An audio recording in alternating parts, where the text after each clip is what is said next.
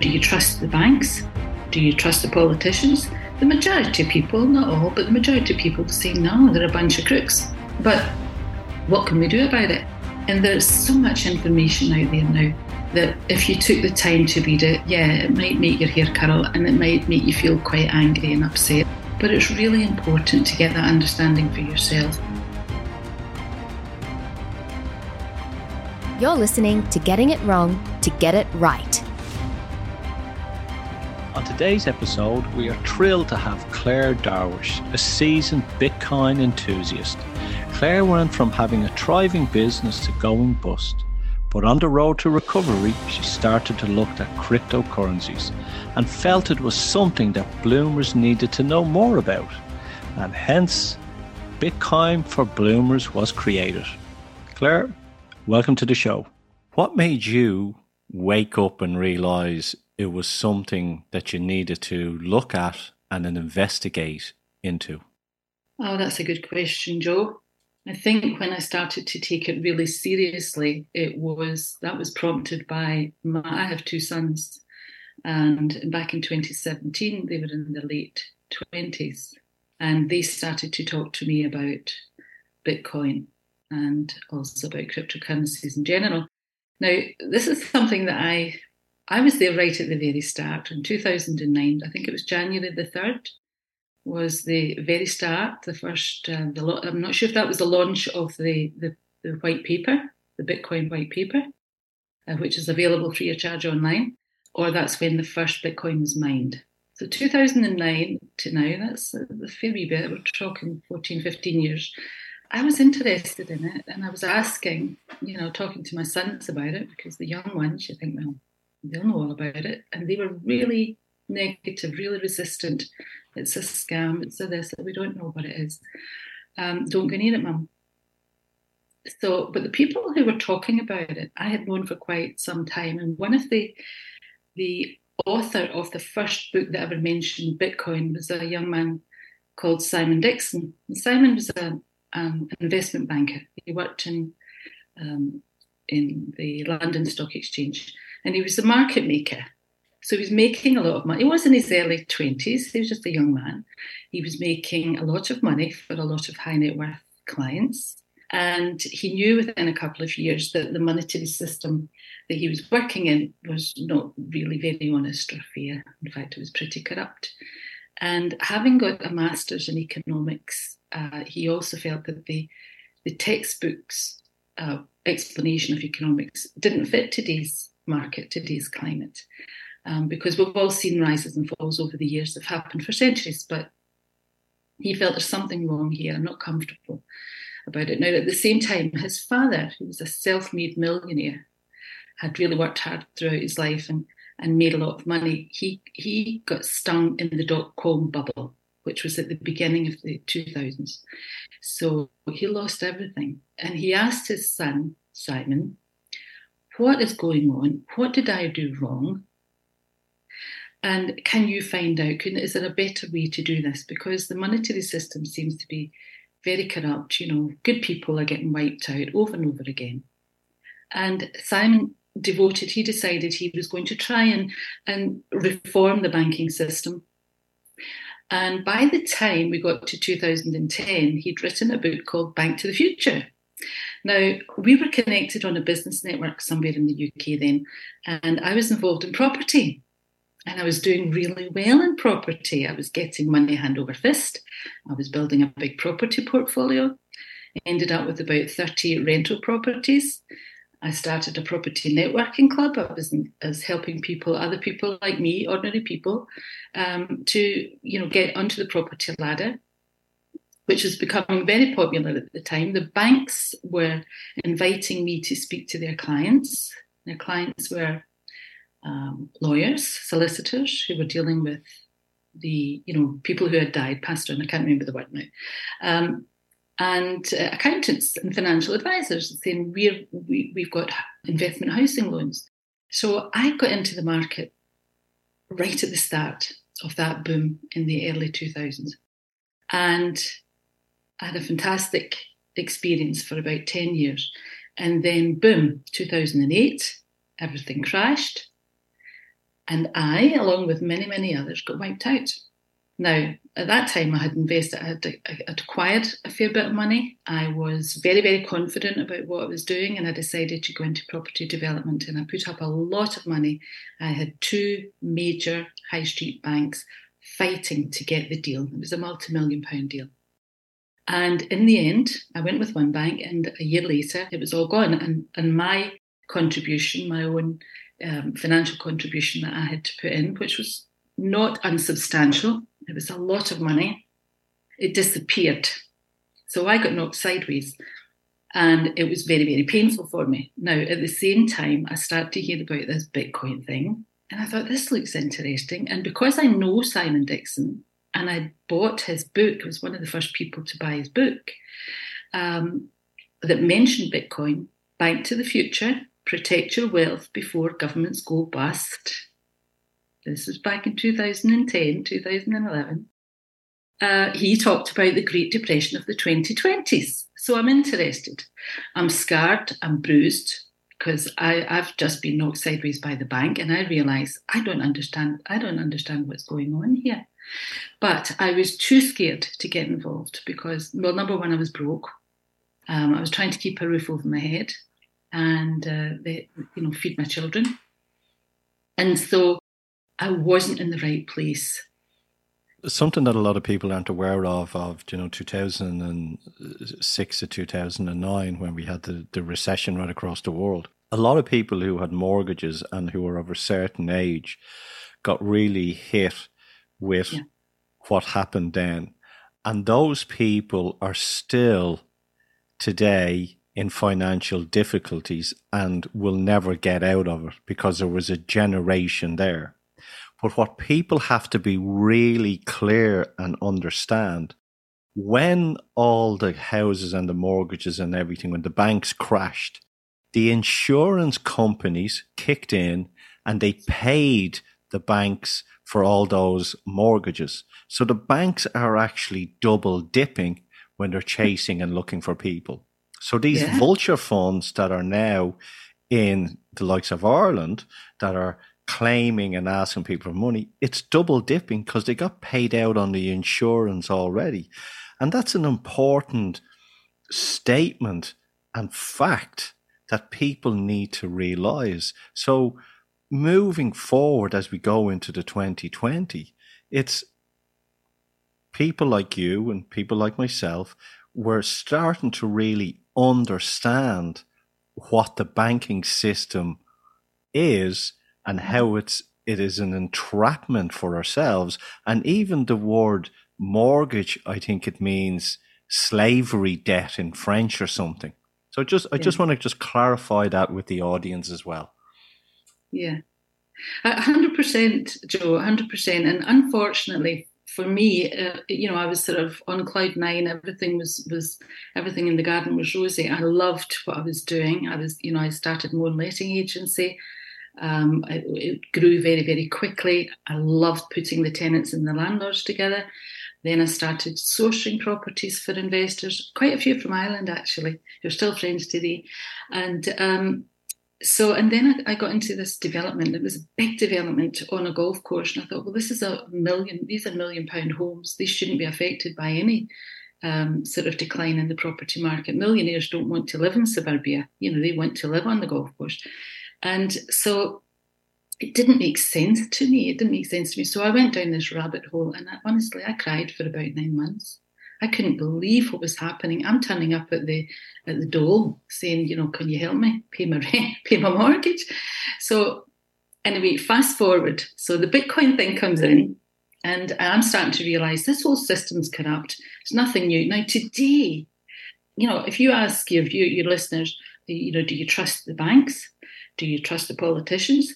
The majority of people, not all, but the majority of people will say, no, they're a bunch of crooks. But what can we do about it? And there's so much information out there now that if you took the time to read it, yeah, it might make your hair curl and it might make you feel quite angry and upset. I've gone through the, the, the five stages of grief when I found out what was going on. But it's really important to get that understanding for yourself because now, to me, I've realised that um, it's unlikely that we will be able to uh, change the system in in my lifetime or in the, even for the next generation or two because it's so entrenched and it goes back thousands of years. It's not a new thing. Ever dreamed of having your own podcast? Look no further. Our comprehensive podcast course will guide you through the process of building your reputation, growing your brand, and connecting with your network. With our course, you'll learn everything you need to know about creating a successful podcast, including choosing the right equipment, crafting engaging content, recording and editing techniques, marketing and promotion strategies, and many more. Whether you're a seasoned podcaster or just starting out, our course is designed to help you take your podcast to the next level. Don't miss out on this opportunity to build your brand and connect with your audience. Enroll in our course today. Like it's interesting you say that because you you were spot on about when you do start to look up at these things and stop taking what politicians are saying and stop actually listening to what mainstream media is telling you because it's all sort of like one sided and you start looking at things yourself. Yeah. You kind of like even I didn't sleep for weeks because of the mm. worry and what I what I was learning and was going, oh my God, is it really this corrupt? And yes, it was. Yes, yeah. And uh, one what I'm learning, and that's why it's great having you on. There's there seems to be a movement, and more people are starting to ask questions. And the two things that are really popping up is digital currency and yeah. decentralized currency as yes. well, which is fascinating. Yes, it is, and this is for for me personally. Um, I feel I feel so confident about this now.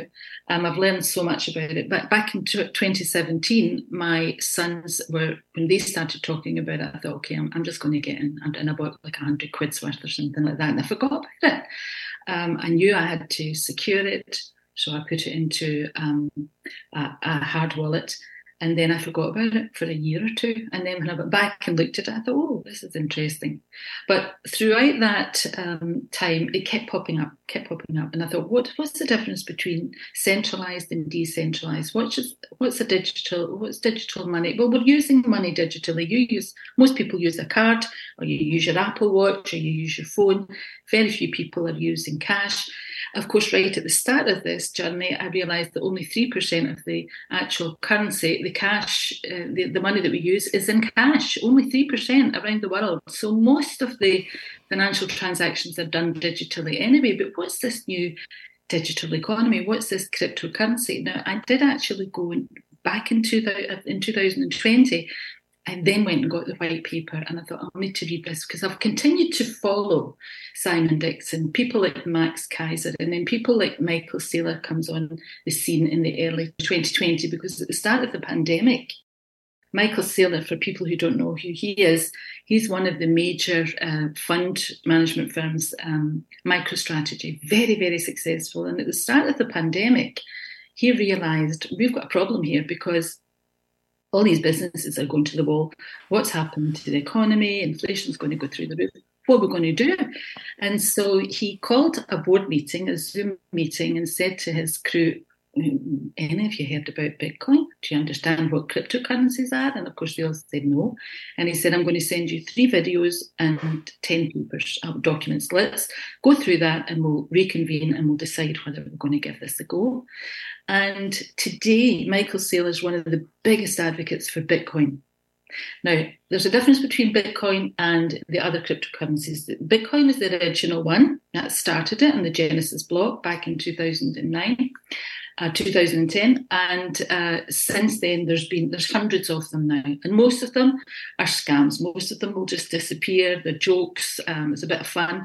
There are one or two that have a value, that have a utility, but the only real, uh, the the real uh, asset that is now actually recognised as a commodity by the Securities and Exchange Commission, who control regulate the, the stock market and investment market, is Bitcoin right? So for me, it's the king. And the blockchain technology on which it's built is is what the other coins have actually copied because it's open source. So you know it's it's free, available, and the and the individual or the group of individuals who brought it to the market have gone quiet. So it's there for people to to use, to learn about, and to drive it forward. So there's a thing called hyper Bitcoinization, which means when enough people like you and I get behind it, it could eventually become the sort of global currency. It could be a currency that everybody can use. The benefits of it are that there's about two and a half billion people on the planet today that don't even have a bank account. They don't qualify. But most of them have a mobile phone. So if you have a mobile phone, you can open a wallet. These, these applications are all free. You can learn how to secure it and you can buy some and you can buy $5 worth, $500 worth, $5 million worth. It's quite interesting as well because what we're noticing is there is, especially in Ireland, there is a big movement on cash. And there's people who are now going to going out and taking out cash and spending it, and there's shops saying cash only.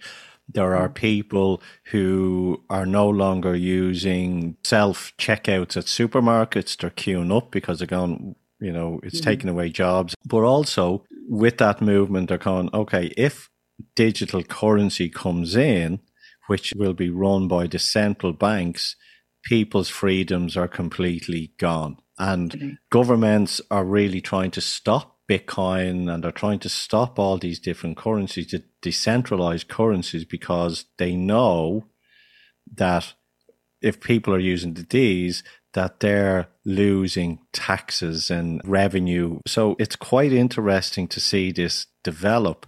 What are your thoughts, or what is baby boomers thinking about it? Because when I speak to people, you know, they go, "Oh, I can't be dealing with that. That's old codswallop." What's the response been over the last year or so with people? Um, I'm finding more and more people are coming to me now and asking for support, and um, mainly women. mainly women.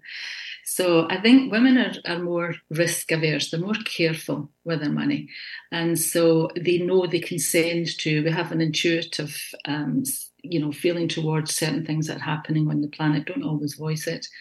But women are, more and more women are now beginning to realise, hang on a wee minute, you know, I've got really good friends who are a lot older, very, very worried about having, if you have more than 80, well, here in the UK, 85,000 pounds, I think in Ireland it's um, is it 150,000 euros? You're a bit more, you get a bit more. Um, Australia and, and the US, it's certainly $250,000. That is the government guarantee that if a bank collapses, they will bail you out. But I can tell you from the years working in, from my networking days in property, the government lifeboat's full of holes as well you know so how they're going to uh, if the banks did collapse and this is what people are hearing there's there's all these rumblings that the banks are collapsing and of course in april between april and may five big banks went under. And so there is a cause for concern there naturally. Nobody wants to lose their hard-earned money and certainly when you get to this stage i mean the boomers uh, we're labelled as well we're we're we're scooping up all we're loaded now we're much better off and all the rest of it and the young ones can't go on the property ladder.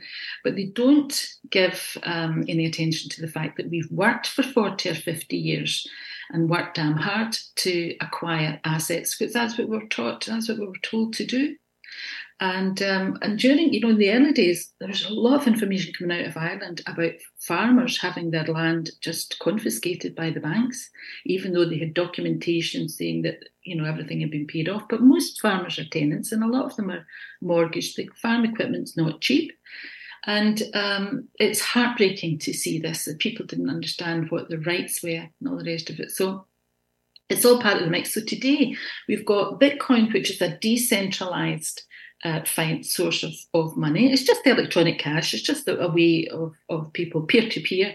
We can I can send money to uh, a friend in Australia. I could send some money over to you, Joe, in in pay you in euros uh, or in Bitcoin, and you can tr- then sell that and get euros for it. But that transaction would take no longer than ten minutes. It would be confirmed within an hour. If I had to do go to the bank and do an international bank transfer, it would, it would cost me twenty five quid for a start and then it would take two or three days to get to your bank account. So we're circumventing. This is what I want to get across. Really it's a way, there's nothing illegal about it. It's perfectly legal, but it's unconfiscatable and it's unregulatable. So the governments can't control it because it's the people who buy it that control it. We decide what we're doing with it. There's a lot of negative news. You have to go and find out for yourself who do you believe, dig a little bit deeper. You usually find that most of the, that negative news is scaremongering because this is a huge threat. It's also a great opportunity for us to be able to circumvent. We can take some of the money out of the dirty system, the corrupt system, and we can convert it into something that's new, innovative, freeing. It's exciting and it's scarce because there are only ever going to be 21 million Bitcoin mined. There's already been 19 million mined, and about 4 million have been lost. They're sitting on hard drives and computers in a rubbish dump somewhere. And how does that work? Believe me, after, is it the one thing that, let's call it, the establishment want? They want everyone to own nothing and be happy and basically be feeding off the system for everything. And when you're relying on a system for everything, you lose some of your freedom or you lose all your freedom because you're frightened that this lifeline of survival will be cut.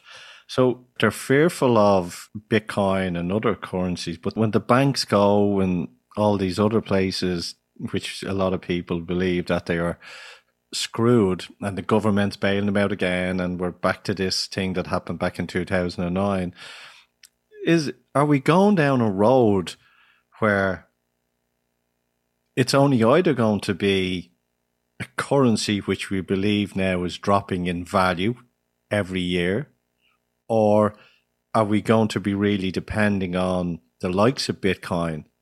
And that's just if you hold that down the other question i have as well a lot of people when they try to get involved in it, there's a learning curve about wallets and how to set them up that they just get overwhelmed with it and throw it to the yes. side. Yes, they do.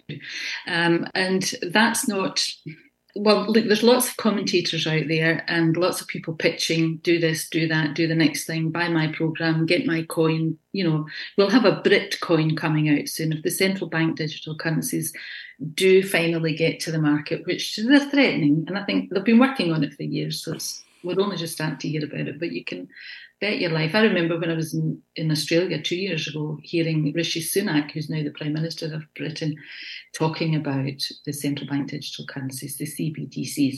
So they're coming. They're coming, whether you like it or not. The majority of people will probably go along with it. The government might even offer an incentive. You know, we'll give you, we'll put a thousand pounds into your account, thousand euros, if you switch over to uh, digital to the central bank digital currency. That's different from Bitcoin. Bitcoin is a standalone. No one controls it. There's no boardroom. There's no individuals. There's no. It's just ordinary people. But the wallet situation, the confusion is that you need to be a little bit technical. So for me, a lot of being older, a lot of my friends have said, you know, will you help me? And then I said, okay, sit down, let's go and get a coffee. Um, you got your phone, download that app. Okay. Um, let me send you, give me your wallet address. Where do I find that? Click there. All right. And then I just send them a fiver. and they hear the money dropping in. They go, and they hear it coming in. They go, oh, wow. Now, said, you, can, now you can buy me a coffee for that fiver. exactly. And so I've done that so many times, Joe, just to show how simple it is.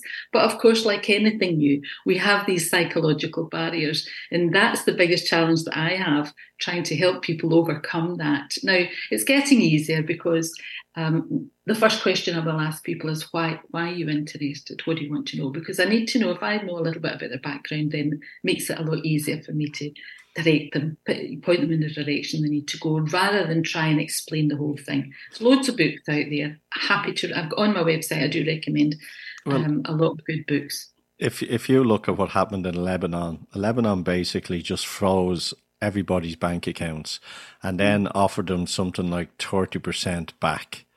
Yeah. But they, what they also did was stopped everyone using Bitcoin. So they made made it that not illegal to actually use Bitcoin. So everything went into the black market. And also we can look at Nigeria. What happened in Nigeria? Basically, the banks stopped trading as well, and you could see online people wrecking ATM machines. So Yeah. When we talk about this, we think about our own countries or our own situations, whereas Ireland and England. But the reality is, there are countries in, in the world that are already being affected by the decision mm-hmm. of the banks. And if these people didn't at least have a wallet of some sort as a backup, you'd be really screwed. So is it not just a case of going, okay, you're living in the real world, reality is this, but have a wallet, have it all set up just in case. Absolutely. I mean, that's just common sense. That's just being prepared. Um, because if we if we don't trust the system, then it's incumbent on us to find our own way. You know, you can stockpile food, you can start growing your own food. There's always a solution to whatever the big concern is at the time. And of course, the the, the, the news media, the propaganda that's put out there, is nothing new. Joe, back in the in the, the Great Depression, of the 1920s in America, they confiscated all the gold, right? And they said to everybody, okay, you're not allowed to have gold anymore, so everybody bring your gold in, otherwise we're going to arrest you. And they gave them $20 per, for an ounce of gold, right? So the people said, oh, well, at least we're getting something. Immediately, they then revalued the gold at $35. So they made a killing. And that's how that's and this is nothing new. When you start to look at this and you'll see over and over and over again, and the same names keep popping up. Now the thing is, the banks are above the law. There isn't a, there isn't a, a law in the land anywhere in the world that can overtake. The, I think the, the banking laws were repealed way back, right in the day, and then of course when Nixon removed gold, the dollar from the gold standard in in um, nineteen and was it sixty? Uh, that was to create so that he could 66 so that he could create more money to fund the Vietnam War. It was never that executive order was never repealed. Look at the euro. Everyone pulls out and has a look at the euro note. It doesn't say currency on it. No, When we had the punt and the pound, it had the word currency. And it's it's, it's just a It's a way of transacting business. We can exchange anything we want for uh, for service or or um, utility or food or whatever it is. It's up to. There's no law to prevent us from doing that. But yeah, to get back to your point, it makes perfect sense. The majority of people are not going to go with, but there's over 100 million Bitcoiners in the world, um, and I'm very much Bitcoin. I'm not not interested in anything else. I don't trade it. I do not trade it. I'm not into that. I know a lot of people do that, but I'm very, very cautious now because of what happened to me. I'm a risk taker. That- I will go out there and try new things, but I am very risk averse when it comes to money, and I certainly don't trust the banks. So accumulating little decimal. The, the thing I love about Bitcoin is the way it's been created, is that we can have a fraction of a Bitcoin. You don't need to own. Uh, you know, you don't have to buy a whole Bitcoin at twenty three thousand pounds or twenty seven thousand dollars. But that brings Go up a on. question that Bitcoin last year was 70,000 Yes. and then it dropped down to 10,000 or below and now it's peaking up. And there's the thing that when I looked at coins and looked at, you know, the forex market as well, no matter if they're in or out of a system, they're still driven by people's emotions. People Yes. get nervous, they do one thing or the other. So being the height of over 70,000 and now dropping down, is it still too volatile? You know, I'm sure there's people who bought it at 70,000 and have lost everything because it dropped to pittance. How do we manage or look at it in such a way that we go, okay, this is a coin, or do we look at like a a stock without a cert? Do you follow what I'm trying to get at? Yes, I do. Often ask this question. Um, now, what you're talking about there is what we call fiat thinking. We're thinking in the fiat currency uh, monetary terms that we've, been, Okay. that we've all grown up with. Okay. In this digital economy, there's a difference. The value is not in the price of Bitcoin, it's in the commodity itself. If you've got something that there's a limited supply of, is it going to become more valuable? If you look at art, if you look at a piece of art by, I don't know, Banksy, right? Uh, does he sell for a few hundred, a few thousand, or a few million now? Because there's only one Banksy. So the fact that there's only one Banksy and his work is unique makes his art extremely valuable, right? So it's the same with Bitcoin. There's only ever going, we don't know how much gold is left on the planet. We don't know how much silver. These are valuable commodities as well. But the fact that the SEC has recognized and confirmed that Bitcoin is now a commodity, that should be a light bulb moment for a lot of people because it cannot be regulated. It cannot be confiscated and it's fully decentralized, so nobody's controlling it. Now, they will control, they can control, the, they can tax you on the profits that you make from it if and when you sell it. But the point I try to get across to people is it's a simple way to explain it. You have euros and cents, yeah, in Ireland.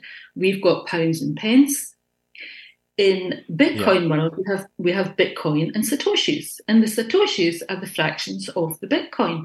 So I can buy fifty quid's worth, hundred quid's worth. I don't have to buy a whole Bitcoin, and my goal is to acquire as many satoshis, little nuggets little Bitcoin nuggets as I can because uh, and this is a longer term investment opportunity. This is not something that I want to be buying a pizza with or buying a coffee with. It's, I'm not I'm not investing in it to use it uh, as an alternative to fiat. Obviously, you need your fiat money to pay your rent and buy your petrol and you know feed your kids. But this as an investment opportunity is quite different now. The volatility is another thing again okay in, in, the markets if you know anything about stock markets you need volatility that the the traders when the price is high um, and it, that's when most traders will buy and when it starts to fall that's when they'll sell and that's how they lose but the investors will wait until the price falls so every time Bitcoin dips, it goes to it's at 27 today. It might be 26 tomorrow or 25. I'll buy another wee whatever it is, whatever I've got. It's be a 50 quid, 100 quid. You don't need a lot of money to get started. Do you suggest that people buy, you know, 50 euros a month, you know, yes. 50 pound a month just to and just to get used to it? Yes, and to do that on a regular basis, that's a that's um that's called dollar cost averaging. So there are statistics that show that if you if you took um, you, let's say you had five thousand pounds, you could buy a thousand pounds a month of Bitcoin for the next five months, or you could just buy five thousand pounds worth today, but or euros. But the statistics, statistically, when you look back, it will show that people who bought a thousand a month will make maybe forty percent more than somebody who buys it at you know on, on day one. So eh, there is a wee bit of education, and I my always encourage people to just start small. Just start small, buy a hundred pounds. If you can afford a hundred pounds a week, go for it. If you can afford a hundred pound a day, go for it. But don't don't spend any more than you can afford to uh, that you that you're comfortable with, and break it up into small. Buy it regularly. I spoke to a friend of mine in Australia yesterday. She's been acquiring it every month. She puts it on automatic so her, but some banks are not will not allow you. The, the threat is so great they will not allow you. That there's banks yeah. actually stopping people from buying yeah, Bitcoin, buying and yeah. you're kind of going, hang on, it's my money, and they're going, oh no, we're putting these blocks in to protect you, and people go, well, you're not protecting me, it's mine, you know. I know. I know, especially older people, because they think you're going to get caught up in a scam, and that's understandable because there are a lot there are a lot of people who've got caught up in scams. So you can't go into it's not wise to go into it just, oh, right, okay, I'll have a go and see what happens. Do a little bit of research. There's lots of great information out there. Get comfortable with it. Speak to other people about it. There's so much information uh, coming out now. There are maps now showing you where you can actually spend if you wanted to buy uh, I don't know, a motorbike, or if you wanted to get a house builder who would, was happy to accept Bitcoin, can you pay your house, pay for your house in Bitcoin? Of course you can, as long as that that because you're really just exchanging it from fiat into Bitcoin, and then when you need it, if you need to pull it out, you can sell it and then transfer the money back into your bank account and use it again. So to me, the, the holistic aspect of this, which is what really gets me excited, is I'm taking something that has got this dirty, tarnished, um, you know, energy around it and I'm converting it into something new and clean and exciting that people own. It's not owned by the banks. It's not controlled by the governments. That's the exciting part of it. It doesn't. It does. T- it's a complex subject, Joe. It's not easy to explain to people. So what what you'd be saying is, you know, learn about it, try yeah. it, educate yeah. yourself, and see where it goes. There's people that spend fifty quid a month on a lunch, you know, or on a week on a lunch. So, you know, learn about it because it's fascinating. Have we left anything out? Oh gosh, it's such a big topic. I could talk about this for hours. Joe. There's there's there's plenty to learn. Yeah, um, you've got about five minutes. I know, I know. But I think the biggest thing, the message I want to get across to people is to, if you are concerned about your money in the bank, you're quite right to be so. If you want some help, uh, reach out. There's plenty of really good people out there. There's some fantastic Michael Saylor, Simon Dixon is now my mentor. I actually used some of the money, some of the profits from my Bitcoin investments a couple of years ago. And I, I did a, um, Simon has a, a website called Retirement Plan B. There are four fantastic free videos there that give so much information, and I have watched them over and over again. So you can go there. I actually um, then paid for the course, and I, I did say to him on one of the calls, "Can I pay in Bitcoin?" Yes, sure. And I just did it there and then, and I, it was a, it's a tough course. I'm not going to recommend. I'm not suggesting anybody goes and does that right away, but certainly from my point of view, it's given me comfort, it's given me confidence, and it's given me a much clearer understanding of how the whole system works. Because the banking system is in a very, very fragile situation right now. Even Deutsche Bank that had to be pulled out, you know. And you hear these stories about banks being sold for a pound. What's that about? Oh my goodness there's a kind of worms we could discuss in another time. but um, once you understand how it works, then you can say, okay, well, I can see there's all this crappy stuff going on over here. I'm going that way, but not with everything. You're not going all in. You're just going to take a little bit, small steps, and then as you become more and more confident, you'll see over time too that the price is always going to fluctuate. It doesn't matter. The value is in the quantity that you're holding, not the price of the commodity uh, you know, today or tomorrow or next year. Dip your feet in is dip your toe in. Yeah. Dip your toe in. Tell me, what did you get wrong to get right?